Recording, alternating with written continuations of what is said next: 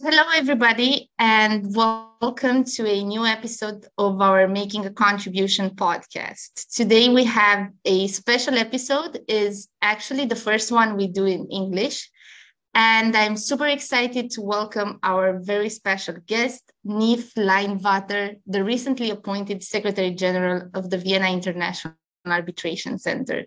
Good morning, Niamh, and welcome to the podcast. Good morning, Irina. I'm really happy to be here. Thank you for the invitation. Thank you so much for, for accepting the invitation. It is it's really a pleasure to have you here. How are you today? It's It's been, as we've recently discussed off the record, um, a tough um, couple of weeks. How are you? How are you feeling? I'm feeling good. Um, like we discussed, you know, spring is coming and the skies are getting bluer, and that, you know, gives us some positive energy that I think we need to get through these difficult times. Um, it has been, like you said, a challenging couple of weeks, um, even though we are obviously in a luxurious position um, in Romania and in Austria. But obviously our thoughts are with our um, colleagues and friends in the Ukraine. Yeah, I, I think it's, as as we've said earlier, I think it's it's great that we can enjoy a bit of a bit of sun these days to to help us um, cope and stay as positive as possible in in this situation. Um, so jumping into into the into the topic and perhaps giving our listeners a bit of an intro to what to to V I A C and your role at V I A C, could you tell us a bit Uh, about the Vienna International Arbitration Center, what it does? Sure. So the Vienna International Arbitral Center is the premier arbitral institution in Central and Southern Southeastern Europe, and it's one of the leading institutions globally. Um, it was established in nineteen seventy-five for the resolution of international commercial disputes through arbitration and mediation. Um, and since two thousand eighteen, V I A can also administer domestic arbitration disputes in Austria. And since last year, twenty twenty-one, we also have a special set of rules for the settlement of investment disputes. So disputes between states and state-owned entities and investors. Um, Yeah, your listeners might wonder why um, they should use the Vienna International Arbitral Centre for their specific disputes, because there are lots of arbitral institutions out there like the I C C or the S C C or the L C I A um, that are also international dispute um, centres. Um, and we actually have a brochure on our website called The Seven Best Reasons for Choosing V I A C. And anyone who follows us on LinkedIn will have seen that we, we brought out a little mini series um, on the seven best reasons for choosing the institution. And I'll just mention a couple of them because it might be of interest. Basically, the V I A C offers a modern framework to resolve disputes. So the main advantage is that it's quite flexible. So your listeners will probably know in arbitration, the, the most important thing is that the parties and the arbitrators can tailor the proceedings exactly to their needs and the needs of their dispute. Um, another advantage, which is usually the most important one for Um, users is cost. So we have a binding schedule of fees, which means that administrative costs as well as arbitrators' fees are usually predictable for the parties already at the outset of the proceeding. So the parties can just go onto our website and use the cost calculator, and they know what costs will expect they can expect. Um, another important aspect, and I think that applies to so many um, parts of our lives, is the human side. So we have an international and very experienced independent board that safeguard the fairness of the arbitral proceedings at all times. And then last but certainly not least, Austria is not only, and Vienna is not only a beautiful city, but it's also an arbitration friendly forum. So the Austrian legal system is modern, it's based on the UNCITRAL model law, and the Supreme Court is what we call a first one-stop shop. So it has, it's a court of first instance and last instance for claims challenging an arbitral award. So that's kind of in brief the, the advantages of the institution. Thank you. Thank you. Thank you so much. And I, I'm sure our listeners are now more, more familiarized with, with the institution. And I can definitely say, for our experiences, at least so far with V I A C, we've all, all we've always had wonderful experiences. So I can I can definitely attest to to the characterization you've you've just mentioned. And because you, you mentioned the, the human side and uh, the international aspects of, of V I A C, I have to I have to ask, you have been recently appointed as Secretary General. And if I'm not mistaken, you're the first foreign Secretary General of V I A C. Is, is that right? Yeah, that's right. So I took on the position, um, like you said, at the at the beginning of the year. Um, and I took it on, I think, at a really interesting time for the institution, because it is... Uh, last year, they, the, the V I A C revised its commercial and mediation rules, and we have the new standalone set of investment rules that I mentioned. And the revision there is still very new. So we're in the process of translating uh, the rules into languages in the C E E region, um, Romanian being one of them. Um, and it's essential that we spread these, you know, this this word about these developments that the institution has. So it's an exciting time to kind of step in. And then from an international aspect, like you mentioned, um, the Secretary Generals in the past have always been Austrian nationality. So I think it's kind of a big step, international step for V I A C to have a non-Austrian individual, even though I've been living in Austria for almost seventeen years. Um, and from an international point of view, I think one of the main things that I would like to do is to further deepen the connection between V I A C and its natural market, the C E E and the S E E. Because from a geographical point of view, but also from a historical and cultural point of view, Austria and the C E E and S E E share a deep bond. Um, and my aim would be to kind of make this, the V I A C the I C C of the C E E. Um, so hopefully that will be something that um, I will be able to implement in the coming years. Sounds sounds like a, a bright future lies ahead of V I A C, and we would definitely be exciting for this to happen. And I can only wish you the, the best of luck to set out everything you achieved to in your role as Secretary General. I think it's it's an interesting perspective, honestly, and the first perspective to have an international, to have a foreign uh, Secretary General with a very international perspective. So um, I think you you definitely have Uh, everything what it takes to to build the international network across. So I, I think that's that's very interesting. Um, jumping now to to the elephant in the room and the main topic of our discussion today, and that is um, green arbitration, which might be an unusual concept, I think, for, for some of our listeners, because people are usually accustomed to, I don't know, green energy, green eating, green fashion, and all that. But I think that fewer people are accustomed to green arbitration. And I've seen that V I A C has recently signed the Green Pledge. Can you tell us a bit of, about what that means for V I A C and what is actually a, a, a greener arbitration environment? Sure.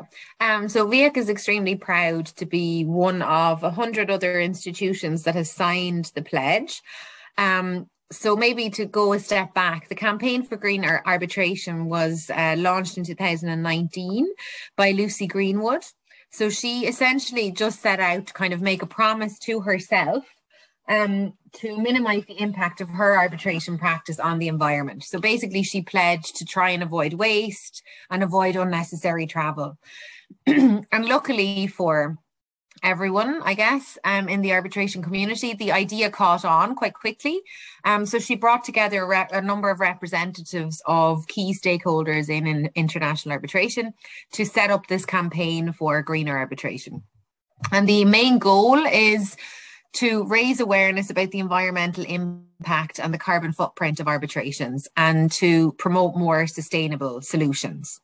So your listeners might be wondering, you know, that all sounds great and kind of modern and hip, but what kind of an impact does an average arbitration have on the environment? And um, the steering committee conducted a case study um, about a medium-sized arbitration. So it was um, in the U S, so the value was about thirty to fifty million dollars um, to determine what the actual individual carbon footprint is of such an arbitration.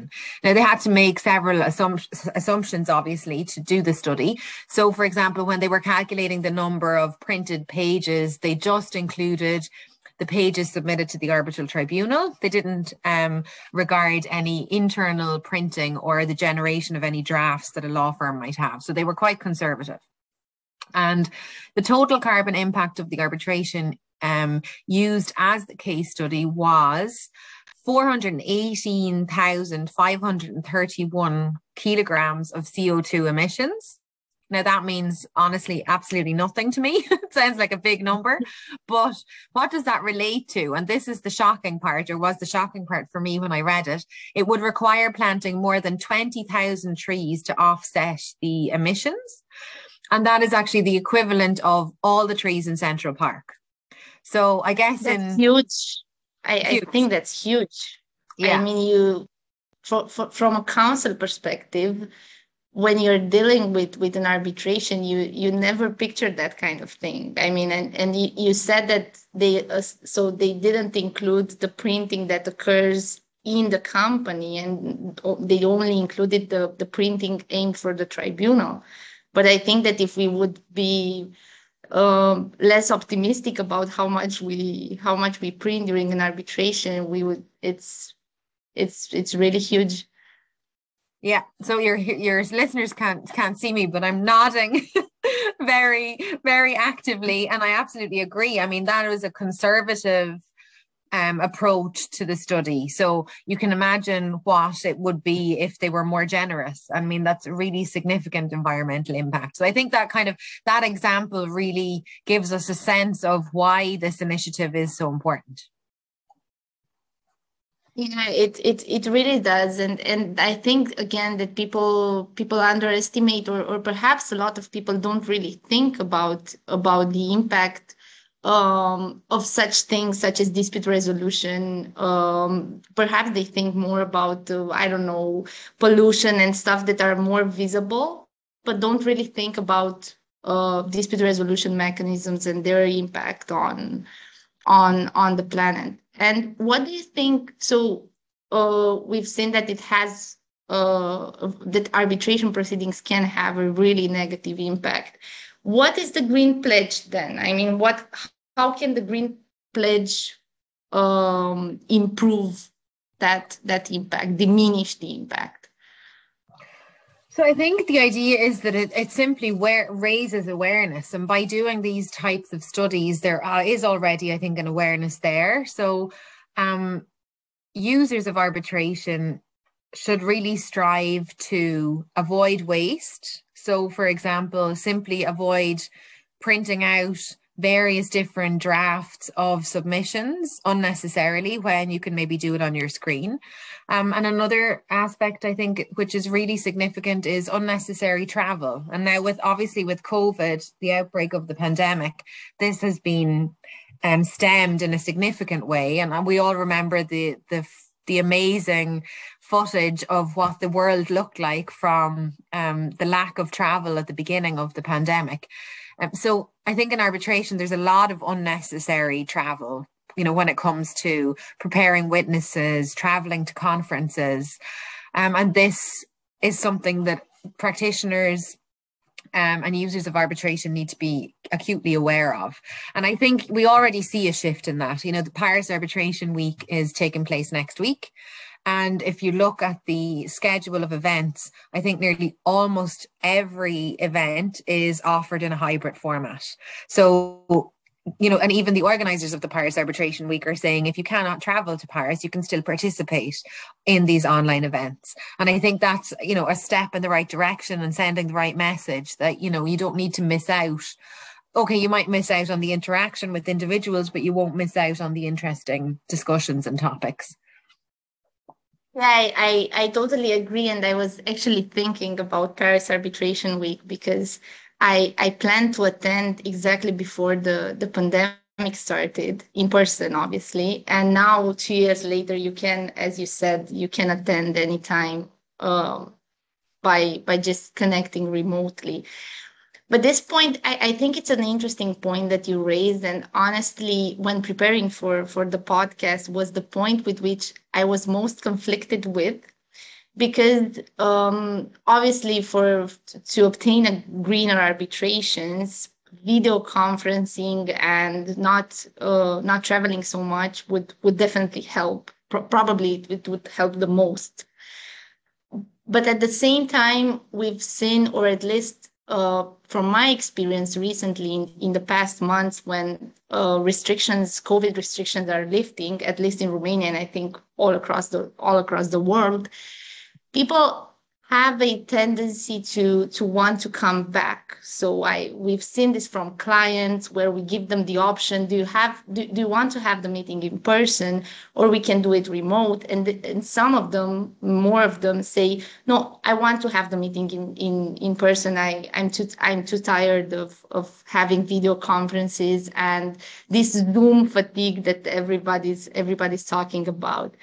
And I'm wondering if if you think that COVID, now that it's hopefully over, or, or at least over in the sense that we we knew it for the past couple of years, do you think people will will want to use in arbitration the, the video conferencing tools, or would they be eager to to return to normality because they've been forced for the past couple of years to to go into the video conferencing area? I think it's a really interesting question. Um, and I think I kind of have to answer it in two parts. So I think on the one hand, um, I hear what you're saying, and it's also my personal experience that people are yearning for physical meetings. And there's a clear preference now for in-person hearings, in-person meetings, as far as it's possible and, and safe to do it, um, according to the, the COVID restrictions. But I also, at the same time, don't think that we'll ever go back to the way we worked before COVID. So I think maybe when we get over this initial, we need to see each other again um, in the same room, and we need to be, you know, physically present and, and interact with one another, that we will see a lot more video conferencing. And I think the point is, it comes down to the fact that it's faster and it's more cost efficient, as well as obviously reducing the carbon footprint.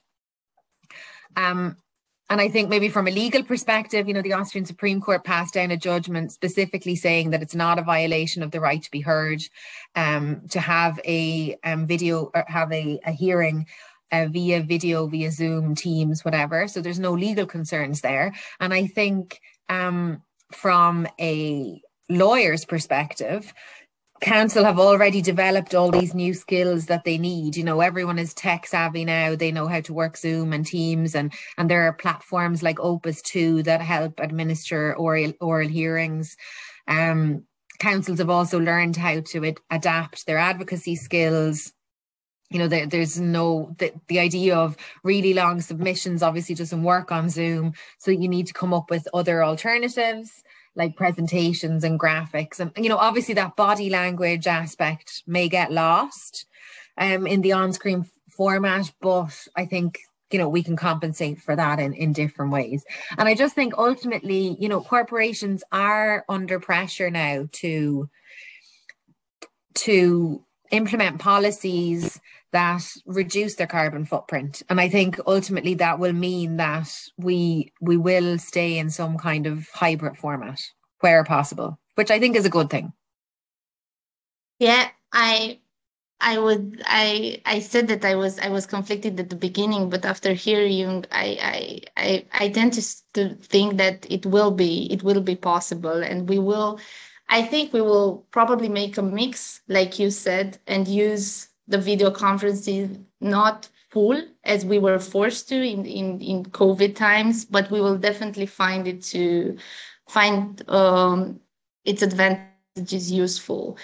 And now that you've mentioned that co companies are are forced to to reduce their carbon footprint, and I think that this is an interesting point. We've we've seen it in our practice as well, and we're trying to to work towards a, a more sustainable um, work environment. Do you think that um, clients who uh, appeal to dispute resolution mechanisms, litigation and arbitration, do you think they they will actively search for the for the green in arbitration? Because we've seen I, I, we've seen in the past years this shift in consumers, that they are trying to, they, they pay more attention to the green aspect. They want to buy greener food, I don't know, greener clothes and so on. And they are willing to pay an extra price for it. They are willing to go the extra mile because sometimes they might be more difficult to reach. Do you think we will see the same shift in, in dispute resolution when parties will, for instance, Uh, choose an arbitral institution or a certain certain council because they are greener than than others? Yes, to be honest, I do. I do think it it that corporations will move in or are already moving um towards a a greener form of dispute resolution, because, like you said, it's already such a part of our personal lives, you know, that we're more active in recycling, or we join Fridays for Future or whatever it is. And I think corporations, you know, there are studies um, and rankings done now on, on corporations as to how they embrace their sustainable practices. And, you know, there's a pre- they're coming under pressure to implement these policies. And I think, what effect does that have on, on corporations? You know, it saves them costs, of course. You know, they have to meet certain compliance requirements, but it also creates a brand recognition among customers. So companies that are more environmentally sensitive tend to create a vision of care. Um, you know, so ultimately, users will, you know, their, their sales will probably go up in the long run if users consider um, companies to be more green.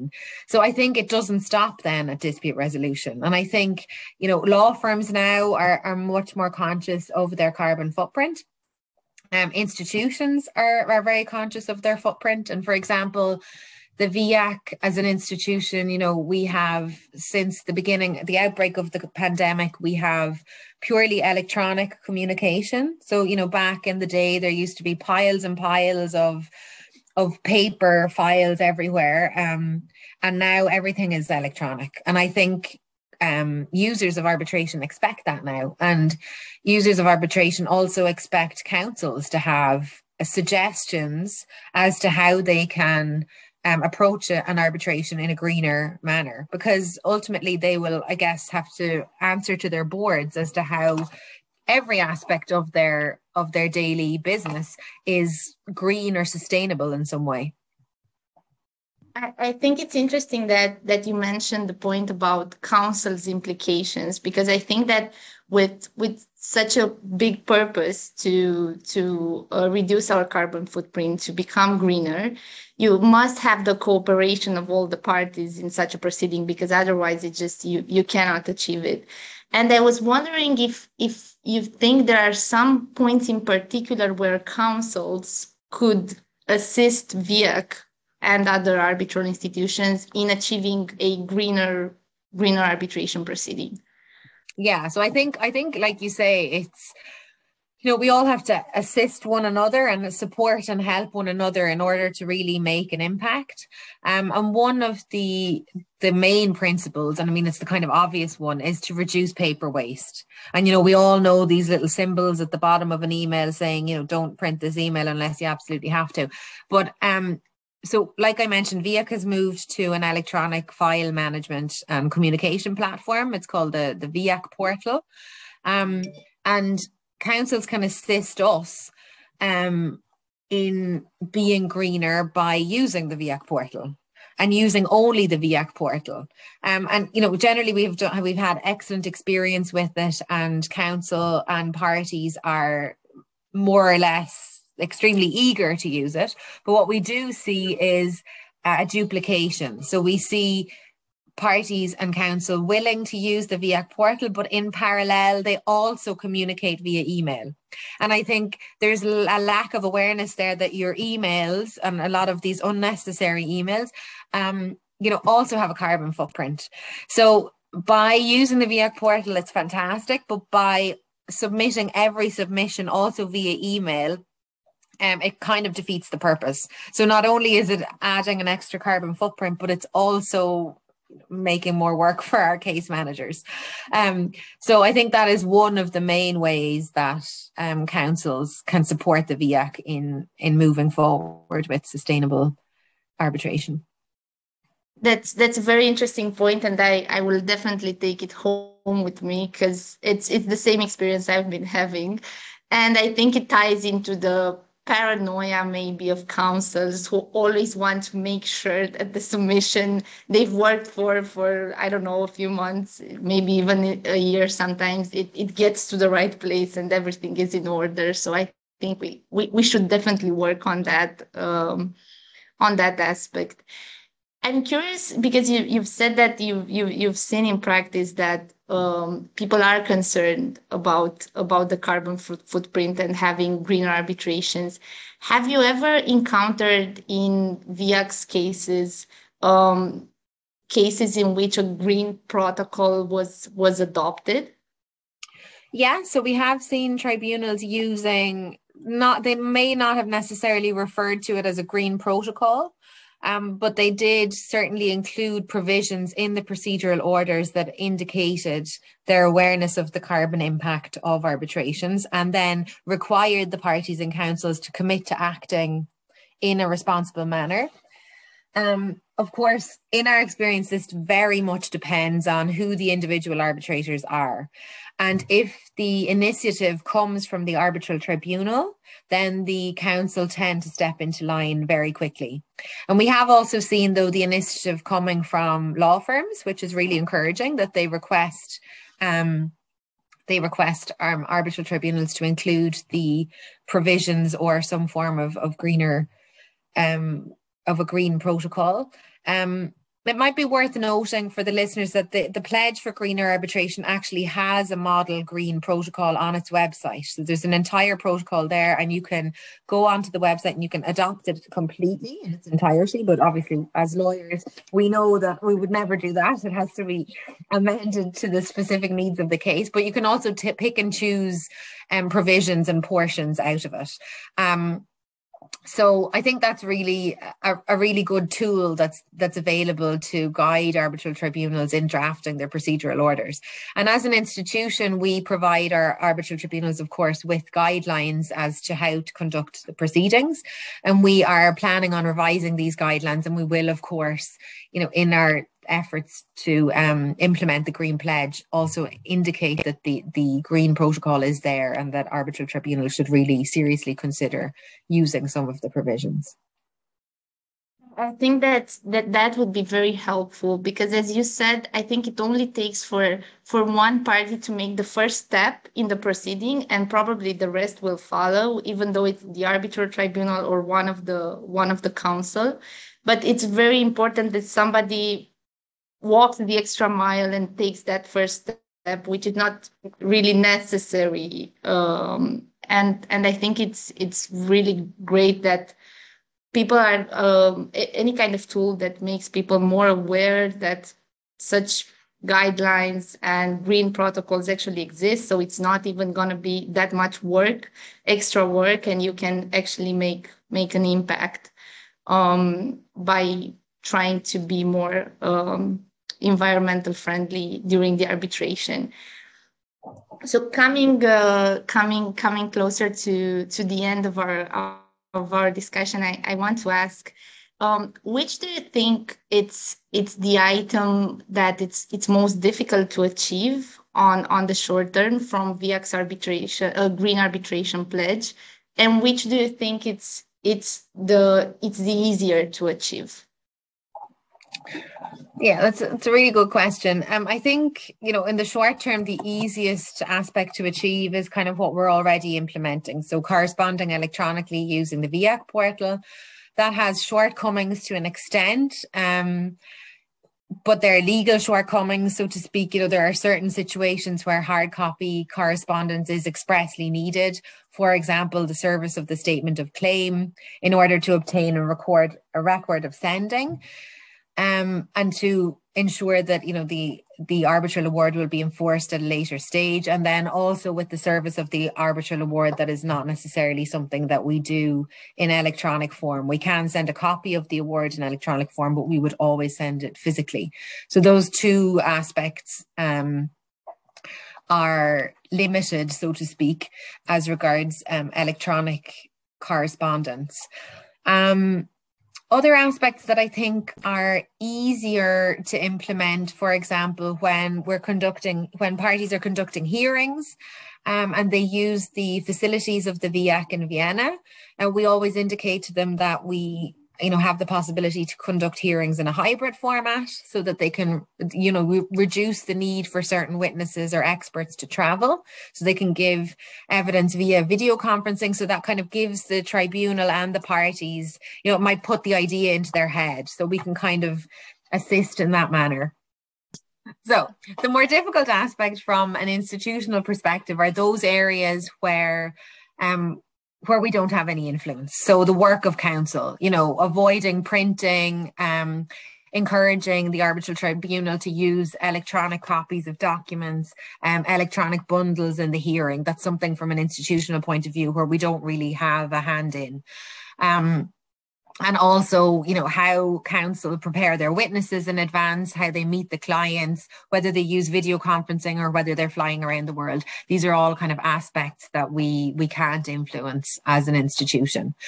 Um, but as I said, you know, the, the aspects that we can um, influence and we can um, assist and, you know, make a difference are particularly the electronic filings, um, how parties conduct their hearings if the hearings are done on our facilities, um, and of course, you know, which is a huge work of the institution, the promotion of the institution as well, is that when that we are aware that we don't um travel unnecessarily and, you know, participate in events that are hybrid or offer hybrid events. You know, I know there is a lot of Zoom fatigue, but I think, you know, a happy medium is probably certainly in the interest of the environment that we that we force ourselves to uh, not be jumping on planes two times or three times a week. I, I think that sounds very positive, and even if councils were completely unwilling to cooperate, you would still do a great a great deal of things as, as an arbitral institutions. But um, I also think, as as we've we've both agreed, that this is at the end of the day a teamwork, and perhaps after this podcast, um, some of our listeners will demand at their next arbitration that both council and arbitral institution will be paying attention to the green aspect of, of the procedure, keeping in mind the image of the Central Park, and how if, if if they don't manage to do that, they will have to make sure they are building a new Central Park somewhere in the area. So I, I think that Absolutely. Is a really nice takeaway to for, for today's today's episode. I, I want to thank you, Niamh, once again for, for coming uh, to this podcast. It has been a very insightful discussion and honestly a blast for me, and I'm sure for the listeners as well. We hope to see you again in, in future episodes, in um, um, happier times, I, I, I hope, and uh, would appreciate if you have any, any closing remarks before we uh, we close the episode. Yeah, well, thanks, Irina. It's been really fun to talk about this topic, and also because I think it's something that I, I feel passionate about. Um, and I also think just, you know, every little change helps. So I think every little thing that we do, every little email that we don't print, every document that we don't print is making a difference um, to the environment. Um, and I, I would encourage the listeners, just as a, as a final remark, to go on the website of the Green Pledge and to take a look at the different protocols that are on there, because there are protocols for institutions, for councils, for arbitral tribunals, and that just have, and even, you know, in your own personal practice, just things to be aware of, small changes that you can make in your daily work life that will make a difference. Um, and like you said, I think taking away, and it was something that was really, really stuck out of my mind, is the Central Park example. Um, and I know in, in Bucharest, there's that beautiful park that has a, a Viennese connection. And I I'm, I don't, I probably pronounce it wrong. Gradina Sismu Amigo or something like that. It's a very difficult name to pronounce, so don't worry think, about that. Yeah, I think if your listeners, you know, if they can't relate to Central Park, I'm sure they can relate to that beautiful park, because it has a, it was actually designed by a Viennese um, architect. So that's that's why I'm I didn't aware know of that. So One yeah, more it has, takeaway. It has, it has exotic trees and, and plants, I think, that were shipped especially from Vienna to to um to be planted there. So, you know, think of those trees and um trees and plants when you're when you're printing your emails. That's definitely a best picture to to end the podcast with. Thank you, thank you so much again, Niamh, and thank you um, to the listeners for staying with us so far. And see you on the next episode.